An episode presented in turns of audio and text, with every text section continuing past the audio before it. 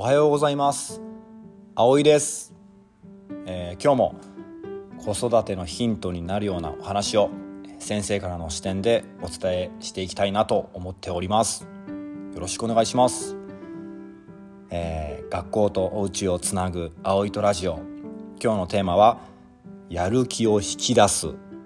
です。やる気をね持っていろんなことをやってほしいですよね。うん、いろいろ試してみて、えー、意識していることが2つあります。高みを見せることそれから評価をすることです。えっと、まあ、シンプルに言えば子どものやりたいっていう気持ちを引き出してからスタートするのがやっぱりいいなと思うんですが、えー、っとそれが高みを見せるという話につながるんです。体育で例えば大縄を練習するとなった時にいきなり入るんではなくて、えー、学校のオーナーの全国大会のようなビデオをみんなで見て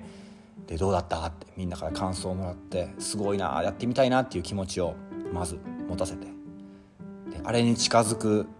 技を先生教えます「えー、何何教えて教えて」そういう、うん、プラス的プラス思考な感じのスタートを切ること。でその高みに、えー、っとみんなでこう巻き込んで引っ張っていくイメージですね。でそこで忘れちゃいけないのが評価をしっかりしてあげることですね。細かく細かく評価をしっかりしてあげることでちゃんと自分は見てもらえてるんだとか前の自分と比べることもできますしただやらせっぱなしじゃやっぱり子供は伸びないなって思ってます。うんとまあ、もっと現場で言えば、と授業で板書してノートを写してもらったり宿題で漢字を書いてもらったりするんですけどもうそれもただ丸付けをしたりとかじゃなくてプラスアルファ何かプラスの声かけをしてあげたりとかランクをつけてあげたりとか子どもの頑張りをこう見とってあげる。そういった細かい細かい評価の、えー、と積み重ねが子どものやる気を持続させていくんだと思います。今日のお話はやる気を引き出すでした是非やってみてください